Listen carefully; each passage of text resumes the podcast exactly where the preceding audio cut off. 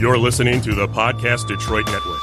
Visit www.podcastdetroit.com for more information. You've now tuned in to the Drawing Board Podcast, a powerful, thought provoking discussion where we talk about family, relationships, ministry, community, and career. Let's see what exciting guests we have on our show today. Great evening, Drawing Board Nation. This is the host and the founder of the Drawing Board Podcast, where we talk about family, relationships, ministry, community, and career. Tonight, I have on the show one of my very good friends. We go back like Cracker Jacks. Uh, I like to say, um, we met when I was, when what? I was probably about 19, 18, 19. I want to say 18. Yeah, 18 or 19. Uh, my very good friend, Mr. Jonathan Scales. Welcome to the show, John. Thank you. Thank you. I appreciate the invite. Absolutely better known as Jay Scales. That's what they call you, okay? So yeah, man, tonight, uh, we just get, you get a chance to see two old friends kicking it and catching up. But John is the founder of Real Life Mentoring. So break it down for me, sir. What is real life mentoring?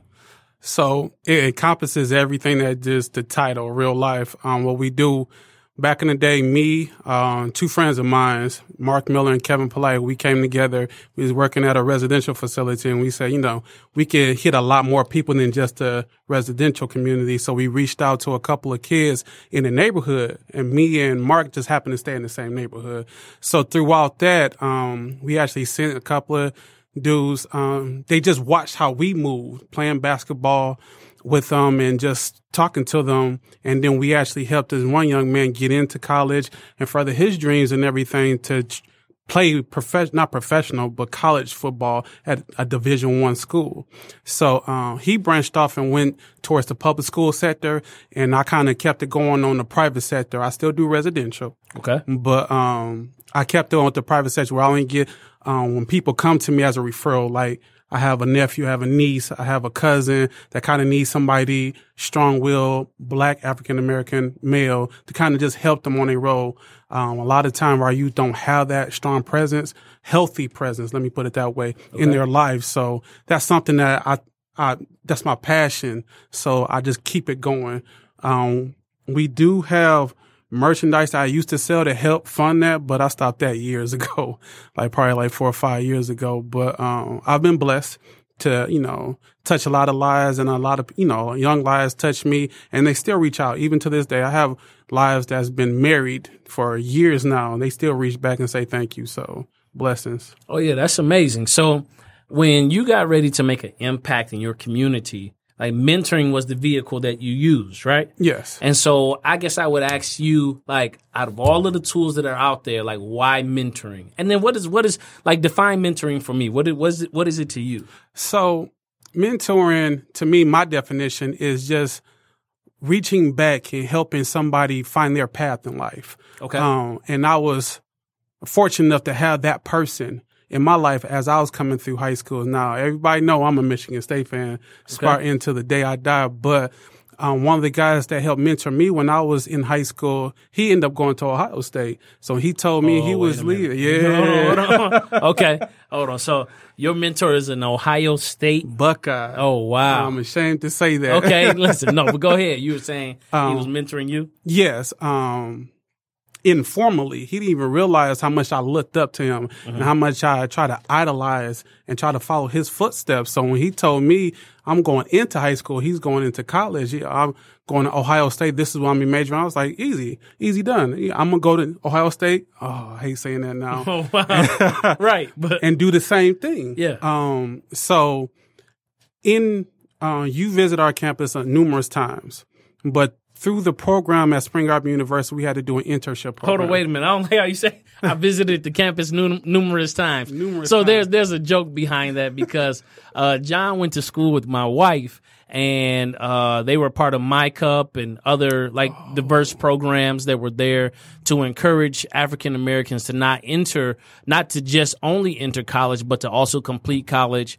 and to make college a fulfilling experience so uh, when i would be on campus i was there so much that they thought i was a spring arbor student yeah. and when i needed a place to, to, to rest or to crash, I would come to John's apartment and then wake up the next day and go spend time with Shalisa and all that other good stuff. So yeah. yeah. that's what that's So what he people need so, to hear. so so when he heard numerous, I, I felt all of that passion behind the numerous times. So yeah, I would be at Spring Arbor numerous, numerous times. Uh, that's it- why I said yeah. you've come a long way. Because I wanted to tell your public he used to sleep on my couch. I did. I was. I listen. I would go crash on the couch because I wanted to spend time with Shalisa, and we were trying to do things the right way. Yes. So uh, we would crash on the couch, and uh, Demille, you, uh, Jesse. Jesse.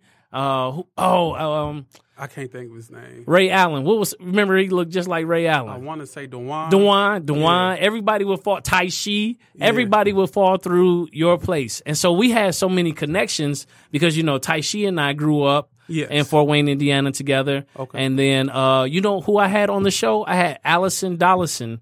Uh, her last name wasn't Dollison then, but Allison, who went to Spring Arbor. She she left a year before I came. Oh, So I know who you're talking about. Right. Because I met her the previous year before I actually enrolled there. Yeah, so Allison came. Uh, I had her on the show, and then uh, Ovita. You remember Ovita? Ovita goes to my church. So, and then you know, of course, all of the Cornerstone connections that came through Spring Arbor, Darren and Damon, and Yeah. uh, all the rest of those guys uh, that I grew up with. So there's so many connections that we had from being at Spring Arbor when I would show up there numerous times. It's a true. oh, um, Leandra. Yeah. It's a true definition of the six degree separation because everything comes full circle. Right. So, um, let's break off a little while and let me tell you a little backstory about Andre. Oh, wait a minute. Hold on. This this did not.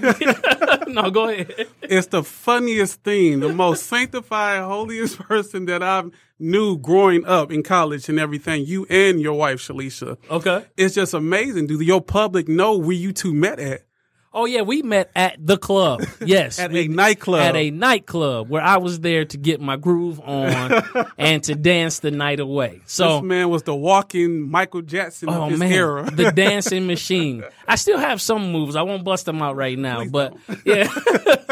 but literally, uh, we decided, man, we're gonna hang out, and you know, I had been in the place where I was looking for my wife, but I didn't. I wasn't looking for her at the club, right? So, Yes. so when I when I met her, I was talking trash to your basketball team. Remember, I was talking so much. I would listen. I used to. Talk, I still talk trash, but I was talking so much trash because I think that our team was getting ready to play your team in basketball, like in the coming week or something like that. Okay. And so I was like, "Oh man, my team gonna mop all because your your whole basketball team was there." And so I said, "Man, my team gonna mop all of y'all up. You, you, you." And I Because the day I met you, you know, your wife, we took her and that's little sister. right, So we, when she came into the, even though she was older than us, she was, little sis. yeah, little sis. Like, Yeah. okay, so she was like, yo, you have to meet this guy. I met him in the club. I was like, time out, time out, freeze. you met him where? right, right, right. So I said, okay, let me let me check him out. Let me see if he gets the approval. So at the time, Kim, my wife, she just happened to be there too. So we checked you out. I was like, okay, I kind of like this guy. Okay, I see what she's talking about. Yeah, I remember you came over to the uh, uh what it, what was it called then? The villages. The villages. You came over to the villages, and she was like, "You got to meet this dude named John." I was like, "Okay, you know, all right." So then I met you. I was, you always said, me, "Hey, how you doing, brother?" I was like, "Okay, seems to be a cool dude." And then uh, I got a chance to meet your now wife Kim, and I thought you all made a, a handsome and beautiful couple. So I was like, "Oh, okay, yeah, he cool." And you didn't try to come at me sideways, so I was like, "Okay." All right, but there was someone, you know, and so we're gonna leave yeah, we'll leave nameless. that, yeah, we'll leave nameless. And it was, you know, uh, that was back in my early days, you know. So we, a couple of my riders had come with me. That's why I was about to say, let her. He Yeah. didn't ride solo. He, No, he came with an I came- entourage. I, did. I came with a crew because I heard that there might have been a little static or friction, you know, and uh, but there was no static or friction. No, because he, he uh, was on the outskirts anyway. Yeah. Yeah. And I mean, you know, still still a cool guy. Yes. Uh, he just, you know, had an issue with me coming up there and claiming what was rightfully, you know. Yeah, Who, was, who was yours? Yeah, right. Who I had found, you know. So anyway, as we digress, um, and it's funny you bring that up though. So I had a chance and an opportunity uh, to be at the wedding, to be a groomsman. in the wedding. You know, Yes, no, I'm saying, yeah. I, oh, I got it, I got it. Listen. Oh, I was about to and say, so no, I said to be at the wedding and to be in the wedding. And man, it was a beautiful thing to see you and your wife pledge your love for each other because if anybody know, John loves him some Kim, and uh, it's funny how uh, some people say that you're opposites, but you're really complements, right? So that you know that whole union. I'm not talking about a 50 percent of a person and a 50 percent. I'm talking about two whole people uh, coming together in a union under God, and to be there to witness that. We were young guys, man. You got to realize, man. Look, I was 21 when I got married, and you were what 22, 23, Yeah. Um, 22 or 23. You gonna get me in trouble, brother? No, I'm not. So you were in your early 20s, Mhm. right? And like we were both, you know, dedicated and committed and pledging our love to our wives when other people may have said, "Oh man, you in your 20s, you need to be, you know, Uh, living it up." everybody said you are making the biggest mistake by marrying so young. Right. But in my world, all I seen was like, well, whether I do it today, tomorrow, or two years from now, this is going to be my wife. So it didn't make a difference. And you was the same way. Right. It's just like head first. We just dove in. You That's know? it. So like that paid dividends off. It did because you know, and, and you don't. We don't want to get into the whole issue of comparisons, but a lot of the same people that told me to wait are still not married Oh wow. to this day, Wow. or they have been married and they've gone through. So, like, this is encouragement to you know young people. Now, I will say this: getting married young has its own set of challenges, right? It did. It it, it has its own set of challenges, the ups and downs, the still pursuing, you know, uh, as far as your education goes, you know, still developing your career, uh, job loss, job gain, all of those types of things, right? hmm But here's the interesting thing about that is job loss and job gain and transitions are not just character to one decade of life. Like I know people that are in their 40s that are going through job loss and you know are married. I know people who are in their uh you know mid 30s and they're starting entirely new careers. So when it comes to marriage for me and I'll, I'll pitch it to you see what you think. I think it's just really like the bedrock of commitment, the choice to not. I won't, and I don't want to make it to sound like uh, an enduring choice, but it is an enduring choice to love every day. What do you think? Yes, love. But what people fail to realize, a lot of single people that see people that's married want to idolize it from a distance and want to paint this beautiful picture of rose petals falling before your feet as you walk and wake up in the morning. I am and King Jaffe Joffer, ruler of Zamunda. and and I try to tell them, being older now, it's nothing like that. You could throw out the rose petals, and it's more like, why do you got all that blanket? Right. Share the blanket with me. Right, right. it's freezing cold. Right. So, um, I definitely would say you definitely have to have a friendship in order for um, any marriage to work. Because when the love gets a little sour, the only thing to sweeten it is friendship. You have to have a foundation. Um, because trust and believe, I have yet to meet a married couple where it doesn't get a little sour. Right? I didn't say go bad. I just say get sour. Yeah. So you need to sweeten that with any type of substance. Any type of substance you use has to have a foundation of friendship. That's my personal opinion. So, how do you cultivate a healthy friendship in a marriage?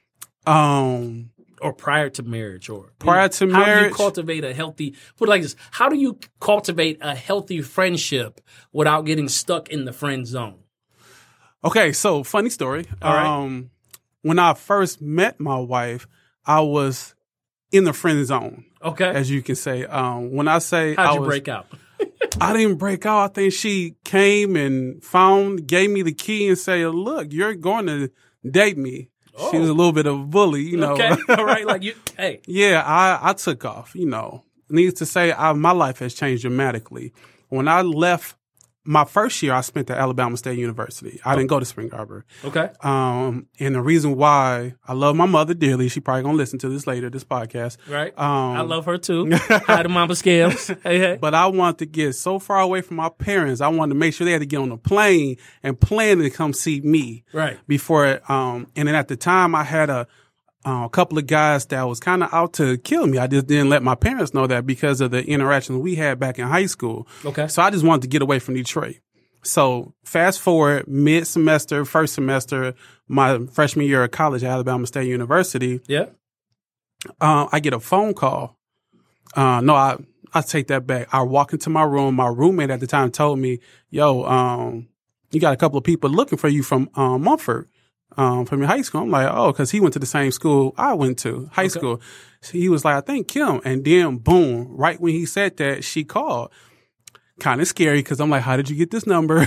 you know, Right. we haven't talked to anything like that. Ladies do their research. Exactly. And Right. she was like, you know, we had a, such a great friendship. I was just kind of wondering why you disappeared. Well, I didn't want to go into too much detail and let her know. Like, to be honest, I was scared for my life. I had to run. Right. Um, so we caught up, stayed in communication, came back every break. I made sure I was over her house. Right. Friendship. She had a boyfriend at the time. At the time. At the time. Yeah. Uh, uh, and then we was able to plant that seed and grow with that without even knowing we even planted the seed. It took my best friend, the White Beavers, we call him Paco, to tell me I was sitting there as kitchen Taylor. I was like, yo, I just need a girlfriend, man. I could be such a great guy, you know.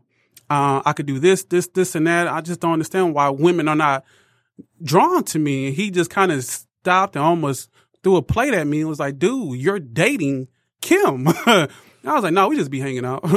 We're not dating. He was like, think about everything that you just said and everything that you guys did. And then as I took a survey, I was like, wait a minute. Then I brought it to her attention. She kind of looked at me like, uh, duh. so like, that's how that was cultivated without even knowing. It was just something that grew. So now I, I have to ask you this question because there's always the question of can men and women be in platonic relationships without Yes. things changing? Hold on, wait a minute though, wait a minute, because here's the thing, because I mean we're married now, you know all of that, but I still say yes. I have said- a reason no, why. No, no, here's the here's the thing though, because you were the friend, right? Yes. And she had a boyfriend, Yes. and he had to be okay with this friendship, right? Yes. But then, He's a nice as guy. the Dark Knight, you know, as the Dark Knight misunderstandings Yes. precipitated precipitated, right? that led to And the, the once friend has now become the lifelong husband. yes So, so he may have had some legitimate concerns, right? He may have had some legitimate concerns. You could say that Yeah, I but he didn't at the time he didn't he was all he must have been a fool. because we were truly friends we were truly friends Okay. and I said, now you you can have a platonic relationship with the opposite sex and still be friends. Now, mind you, when they were dating, they're um, at their strongest point in their relationship. We were truly friends. I didn't look at her. I was actually tr- seeking out one of her friends, Okay. and she was helping me. That's how we was able to put a friendship together. And Understood. because she shared lockers with um the the female I was pursuing, who I wanted to pursue, she just wasn't about that life at all. She was just like, leave me alone. I get it. I understand. And in the midst of her getting ready to try to hook you up with her homegirl, she gets a chance to discover how great you really are. And then under those platonic conditions, you know, when the time was right and when everything was appropriate, you all graduated the relationship into dating and then on to marriage. Yeah, we gonna say that. Yeah, well, let's say it that way. You see how I try I tried to dress it up, put it in a tuxedo. But but here's the thing though. Uh, out of that union, and really what I'm doing is I'm framing, uh, getting a chance to look at the man behind the work, right? So your passion for your community, uh, the love that you have for God as far in your faith, uh, the love that you have for your wife. And then now, man, listen, even on your Instagram, you title yourself Nadia's father. Yes. So yeah, I, I can tell, man, that fatherhood is a huge cornerstone in the character of, of John Scales, right? Yes. And so uh, this is what allows you to be effective in your ministry to your community, uh, in your mentorship within your program. It is those cornerstones and foundations that, and really, you got it honest too. I was, you know, I want this to be uh, mainly about you, but you have a pioneering mother who, you know, is definitely community is at the center of her heart. So you've seen this modeled uh, throughout your life. You know what it means to be involved in community. True, Yeah. true. Now, my mother is the reason I am who I am today because her work ethic, Yeah. her uh, network ability, networking ability, and just her passion to um, do the best that she can by any and everybody that she's around really drove me to the field I'm in, the mentorship thing, um, and the the facilities I work at just kept me going. Because a lot of people ask, "Why are you still here?" Right. And I tell them it's passion. Passion keeps me coming back week after week. Because the average week I work six days, um, Yeah. and the only day I keep um, is the Sabbath. It's the it's Sunday. That's the only day I do not work. Um, typically, when when my daughter was born, I would work seven days a week every week to pay for childcare expenses because my father taught me if you're gonna be a man, be a man. Step up, don't complain.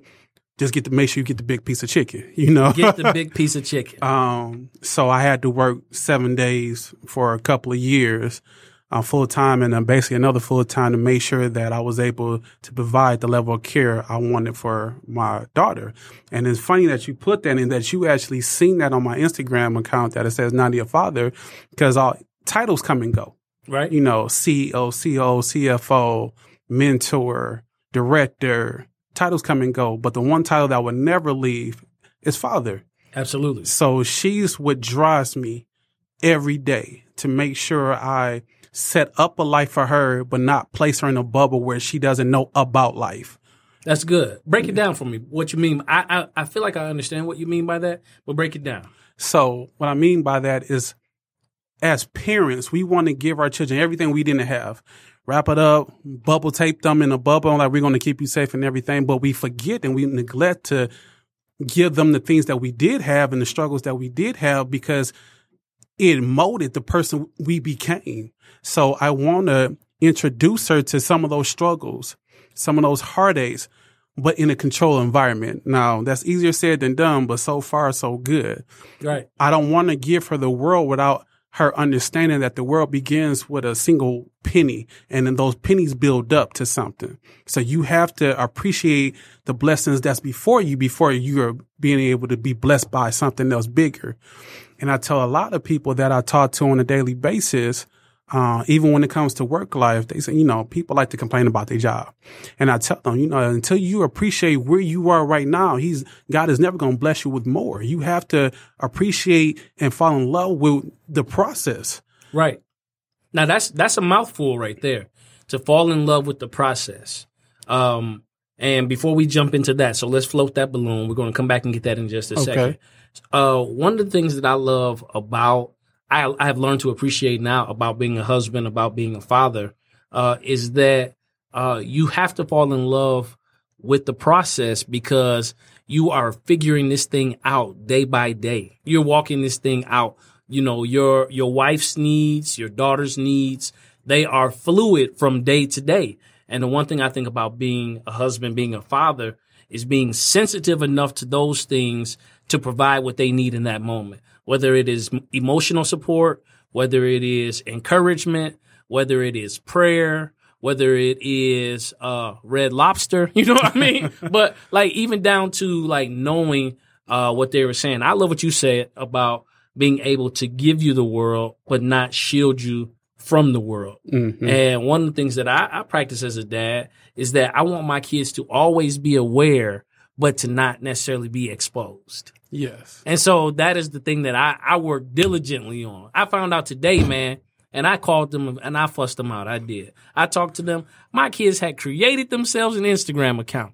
Oh, wow. Well, and to all of the parents that allow that, you know, that's okay. But for for your household, for my household, I feel like there's too much happening. I got middle schoolers, so too much happening on social media that will preoccupy their mind or mental space and be a distraction. So mm-hmm. when I feel that they are mature enough to handle, and really, you know, Instagram has so many different things that are on there. And when I found out they had an Instagram, I said, here's option one, shut it down. Here's option two, shut it down. I want to guess three, but right. shut it down. So, uh, man, I remember when Nadia was first born. And uh, I remember you, you had the ocean sounds. and I still do. yeah. No, I'm saying that's good. Yeah. And uh, what do you love most about being a dad? the process, the journey, Okay. watching her develop and grow um, day to day. The only day I, I take off every year and I do it purposely is Father's Day. I don't want to go nowhere. I don't want to see nobody.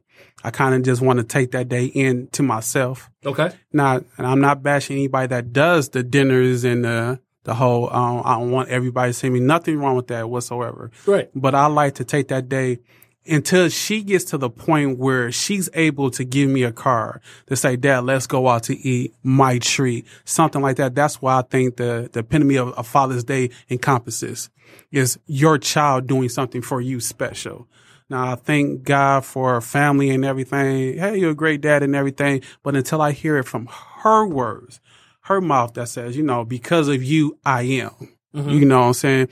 Um, So the great, the best Father's Day for you would be whatever degree of her acknowledgement, yes. and until she's able to do, or at whatever level she, whatever level she's able to express that, or however she expresses that, Mhm. you are not just content with that, but that is what floats your boat. That is what you know really brings some f- satisfaction and fulfillment for the job you do every day. yes. That's that's great because I think so many people are expecting the cookie cutter expression from their children and they actually overlook some of the expressions. They'll say, "Oh yeah, well so and so made me a little card or stuff," you know. And when you minimize how someone expresses themselves, then they tend to no longer express themselves. Mhm. Or when you say, "Oh yeah, they sang a little song," and you minimize what it is that they do, then they underappreciate their own voice. Yes. Yeah, so I mean, I think that's great, man. What you're doing as a dad,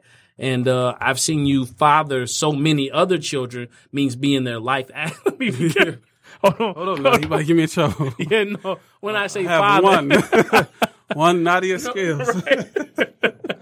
When I say father, I mean to be a father No. figure. Yes. In their let me let me be more let me be more clear with my communication. I've seen you be a father figure to so many other children, and I've seen you be been father figures to father figure to children that other people have thrown away. yes. And I've seen uh, children who are generally uh, violent and unresponsive. They're either violent or unresponsive to other people's direction. And you could just give them a look. And because you've cultivated that relationship, they are more apt to do, watch this, what's in their own best interest. Yes. And I think that that is what I, and this is just me talking to you based upon my observation. Like I've seen you do that. And I think that's what true mentorship, uh, from me watching you participate in their lives is that your presence in their life causes them to make decisions that are in their own best interest, mm-hmm. not self-serving what you have set up in the program or something or 12 steps to, you know, be a college graduate or anything like that. And those are healthy. Those are good. But when you can get someone to be reflective on their own life practice and cause them to make a decision that's in their own best interest, I, I think that you are really allowing them to understand their value. And I think society as a whole really minimize that. Everything that you just said, they minimize it. And I put that on the pedestal because if you look at any child from the age of birth on, children can tell when you're happy, sad, mad, glad, as long as you're transparent. If you live with them, it doesn't matter. You don't have to be transparent. They can just tell. so with me, I deal with a lot of teenagers Right. and the transparency is key and stability. So how I am, I'm always the same way. So they know I could give them that look and they say, he gonna say no. So I'm not even bother to ask. So you draw upon your own conclusions before I even have to mumble a word. And I do have a lot of people that say, how do you get that level of respect? And you're not as consistent as some of the staff that I work with. Um, they're there 40 plus hours a week. I'm near maybe 25. Right. But when I come in, I say the best gift I give to each individual young person is my presence, essence, and the ability to shut up and just listen to them. A lot of older people, adults from the age of whatever on, love to try to solve. Stop trying to solve their problems and realize you're just there to hear them out and trust and believe that they're going to draw upon their own conclusion on how to or solution on how to get through something. And that's as long as you truly believe that, then the world is yours with the mentorship aspect. Right. So, as a dad, as a husband, uh, you've been a you are a youth counselor. You work social services. You are a case manager, and you are a founder of your own mentoring program. How do you balance with all of that service to people? How do you balance enough time for you? So, m- what a lot of people don't know is that I suffer from depression. Okay. So I tried the medication, that didn't work. So what I found out that did work was work, just a steady grind, work. And when my mind became idle, I became more depressed. Okay. And that's when negative thoughts entered in. When I'm not idle, when my mind is not idle, I don't have any room for those thoughts. So me pouring myself into somebody or family or my, my job allows me to be a better man. So a lot of people will see that and say, I, I get a lot, you doing too much, or how are you able to do it? Mhm. Um, and I, I'll sit down, I'll tell anybody that's my motivation. That's what keeps me going is that work is actually my medication for my depression. Now, it may not work for a lot of people, but it works for me. So that's how I'm able to balance so many jobs. Cause if you ask anybody, they don't know when the last time I just had one job and then I would go home. I'm not a nine I- to five guy. No, no, No. you definitely have. Whether it was on the, uh, what, what were you doing for campaigns? Oh yeah, yeah. that was early in life. I was. Yeah. I actually had a, a Democrat email address. You did. yeah, I was over the canvassers in Detroit. Right. Me and a couple of other guys. We was over about three hundred, and you happened to come into the office that day. Yeah, that was an interesting day. Because I had, I, I've always lied about my age because when I was 22, 23 and directing people with 20 years senior to me, they didn't want to hear that, you know, this young guy telling what they need to do and everything. So I get that from my father and my mother, both alpha personalities coming into twine. So if you speak in a certain manner in which that you invite respect by demanding it, then they don't ever question your youth. So that's what I learned from that experience with the campaign and just keep on going. Now I'm old enough where I can be like, listen, this how old I am. right. so hold on, you said speak in a way that invites respect, but it demands it at the same time. hmm Like break, wh- where's the difference? Break it down for me. So when I first meet a, a male, not so much a female, when I first meet a male, I'm inviting respect when I extend my hand for a handshake. Now I'm demanding it back when I give you a firm handshake. Now, if you don't reciprocate that, that firm handshake, then I'm not respecting you after that. So a limp noodle handshake. Yeah, will lose all respect.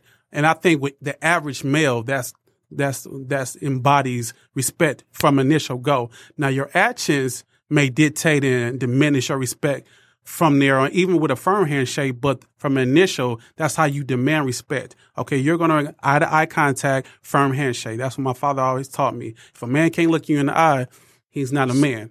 Yeah, something something's wrong. He's a little- yeah. he's And I'm not shifty. saying anything like No, I got yeah, you. Yeah. but I'm just saying, um, that's the first. Now with women, you have to just look them in the eye and like invite the respect in, and then your um, presence is going to demand that respect. You know, uh, everybody know that person that they just don't respect at all in life. Like, oh, that's little Jimmy. Who he gonna do what little Jimmy do? Right. But your actions, your day to day movements is always going to be reflective. If you're going to demand that respect, or you're not going to get it at all. So I try to move in such a way that people see me and say, I have no choice but to respect that man. Like no one's going to look at Obama and say, well, 99.9% of America, in my opinion, is not going to look at President Obama and say, I don't respect what he's done and what he continues to do. You know, he demands it in, in an inviting way, you know, so. Right. So, and I just want to clear up for the listeners when you're bringing that differentiation between male and female, the way that you engage them, it's still with the utmost highest level of respect, but it is the manner in which you engage them. It's that that's different. Yes. Not the level of respect. No. But it's just the manner of introduction and the way that you engage. But they're still on the same equal level of respect. Yeah, because for people who don't know, I work with I want to say ninety percent women. Right. I don't. I wasn't awarded the opportunity to work with a lot of males in the field that I'm in, the social services field. Um, so I prefer a female supervisor because of the level of respect they're going to give me just on the basis that they're appreciative that I'm a male in this field. Whereas a male in this field is going to feel some type of way of thinking I'm trying to come after him. So now I have to earn his respect. You know, working with women, as long as you're transparent, as long as you give them respect, they're going to give it back to you. Um, and it's easier for me because a lot of times I'm the only male in the vicinity. So, So you have- very, right. very Yeah. easy. So just like any social service environment, in most educational environments, the men or the males are the minority. So a lot of some of the uh, heavy lifting, uh, or I'll say some of those tasks like that, are you know given to the men in that environment. Mhm. And you know it is expected that you handle the business, right? So I remember we used to have at uh, Southeast, we we used to have these dialogues about what is the expectation of men in female dominated industries, right? So we would have, and it would be on Fridays where we would have half day, and it would be this man woman discussion or male female discussion, and it would get pretty heated. And it would, but what it would do, what it would unearth, it would unearth the fact that there has to be a balance between the two. And both parties are there to have equal impact. It is just sometimes that our methods and are different. Our articulation is very different, and our perspective is different which mean, makes it a diverse environment. And in diverse environments, you'll find the most growth. So I'm glad you said that. Women, in my opinion, women want to solve issues, want to solve power by communicating. Men, we're not communicators, we're thinkers more so. So when we're quiet, we're actually thinking through something. But women, they're expressing themselves constantly. So it's easier to work with women because I know what they're thinking at all times. They're going to tell me, like, Scales, I need you to do X, Y, and Z. But before you do that, do A, B, and C. Versus when I work with different guys, it's like, dude, you know, we have to get through A, B, and C before we get, and he's already at X, Y, and Z. So that's why I say it's sometimes easier learning the different methods of achieving the same goal is completely different between men and women. So like I've learned to be very bilingual when it comes to speaking to women and men and but coming to a common a common interest, you know. Yeah, that's good, man. So if I had, if you had to tell me, uh, what is the legacy of John Scales going to look like? The my legacy, the only thing I can say is um at my funeral uh, whenever that is, I would love for people just one he did it his way, but at the same time for um, people of every generation, of multiple generations, um, various backgrounds to come together and say, wow, look at all these people that he's done either touched or impacted um, through his walk of life. And that's it. That's my legacy. Just money comes, money goes. I figured that out very early in life. But your stamp on a person's soul, that's forever. So um, for my daughter to look around the room and say, wow, like it may be 50 people, it may be 500 people, but whoever is in that room, I want them to share something like he did this for me. So that's my legacy.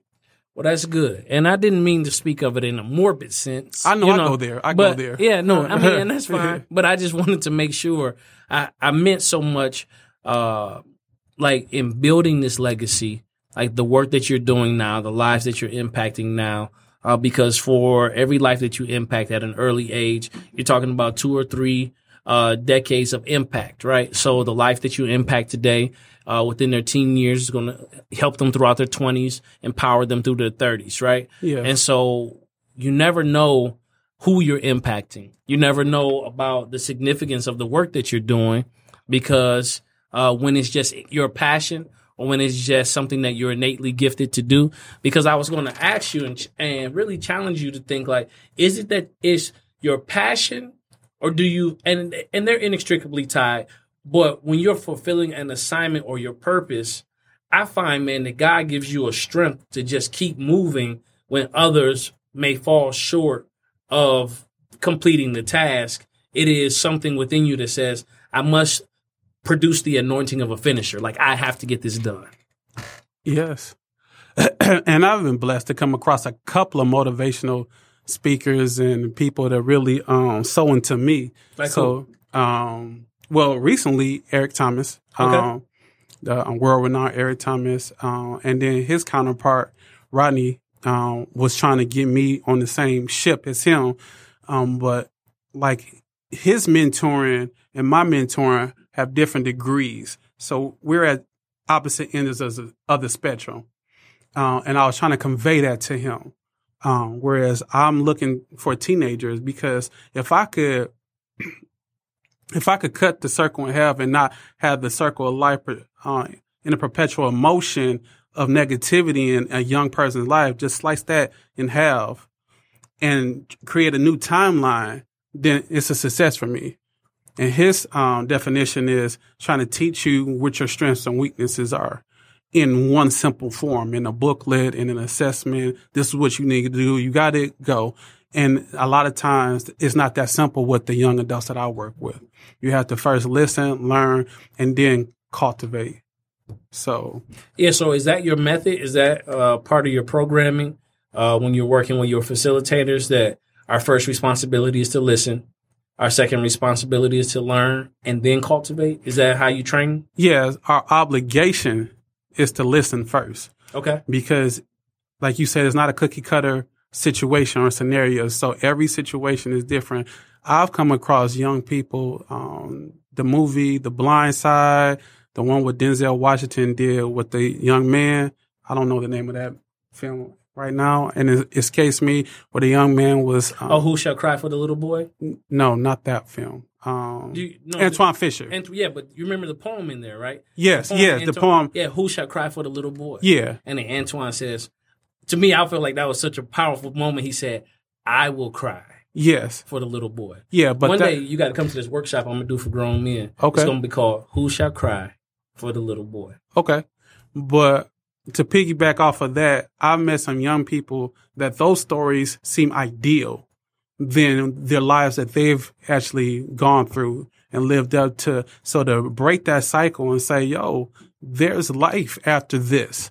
I, even though you were dealt a bad hand, your testimony is going to be somebody else's inspiration. But first you got to your obligations to listen to their story and then dissect through that. And then you're able to teach they're able to learn and then you're able to cultivate.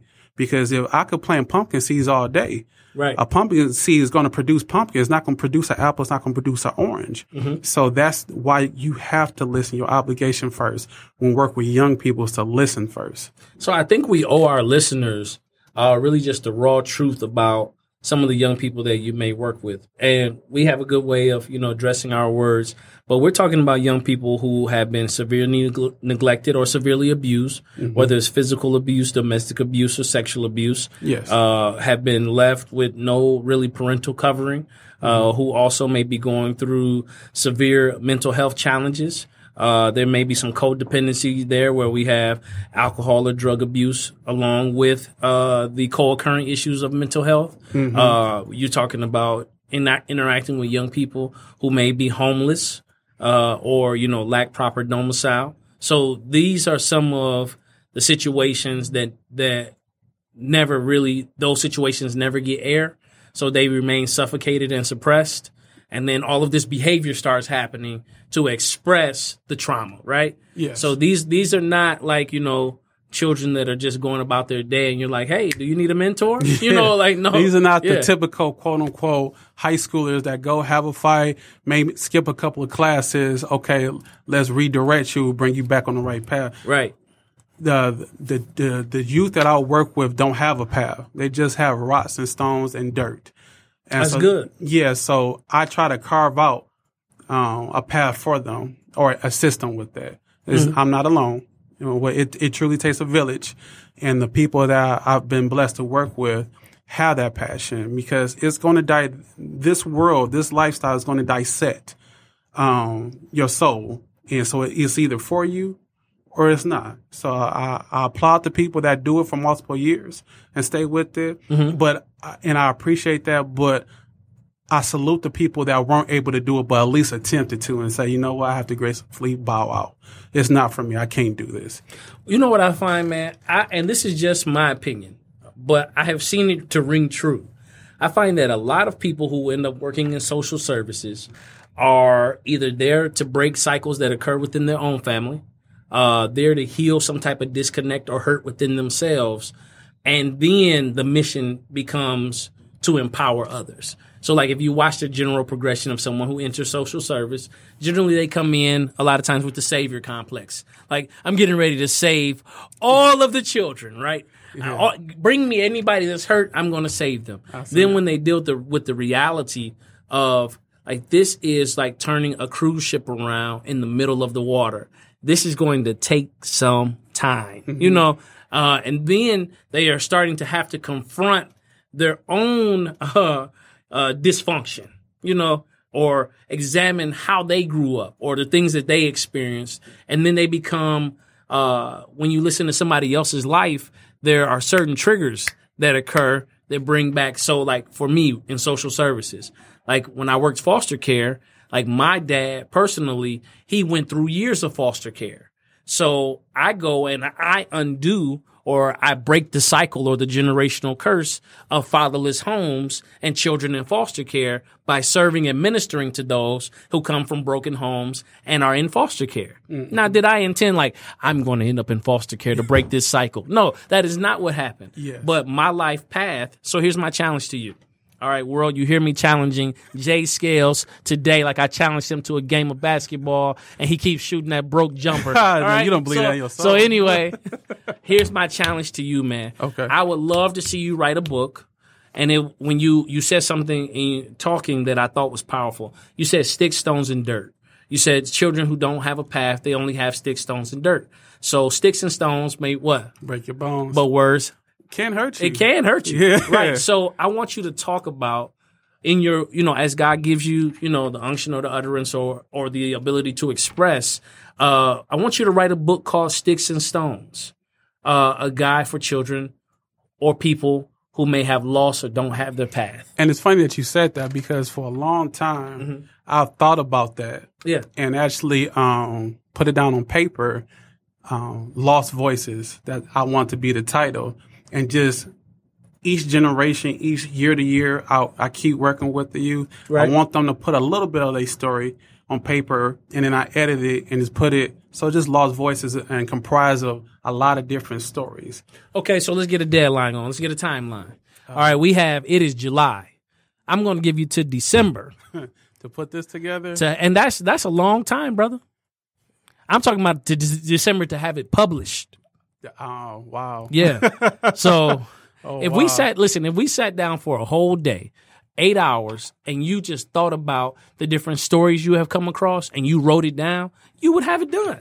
yeah, I'll probably have it done in a week. That's what I'm saying. So I'm giving you to December, right, to have it published and done. Do you accept the challenge, sir? I don't know. Do you With accept the challenge? Listen, on the drawing board podcast, I am challenging Jay Scales, and he's telling me I don't. Kate, do you hear John saying he doesn't know? I mean, that's quite the time constraint you're giving him. It's Exactly. just, uh, Oh no, no, no! Especially They- with they- everything that I Hey, we do. all haven't wrote a book before, Andre. exactly. but it is possible. It is possible. is possible. But by December is probably not likely. Okay. Everything I'm trying to do and the programs that I'm trying to start up, Mm-hmm. um, something has to take a back seat. And unfortunately, at this time, writing would be will have to take a back seat because uh, I'm still gathering the information. I can't say by December I will have enough literature gathered to put into a book form, but not not published. Not published. not published. Okay. All right. All right. Since you want to play hardball, okay. January. Oh wow! Oh, yeah, I mean, 31 whole- yeah, yeah. No, so the one thing that I would say, man, is that um, I think that you have a story to tell. I think that it is a powerful story. Uh, we didn't really dive off into, uh, you know, what does depression look like? You know, from day to day, how does it change? You know, what was some of the answers? Did you were you able to pray it away? You said the medication didn't work. Uh, you found a way that you know really. Oh, it's there. Yeah. It, it never goes away. yeah, So anybody that suffers from any type of uh, illness, with a mental illness, it never fully goes away. Even with the medication, it doesn't. Um, the medication, I think, just mask it. Um, a lot of um, symptoms, but or it could um, it can enhance some of those symptoms.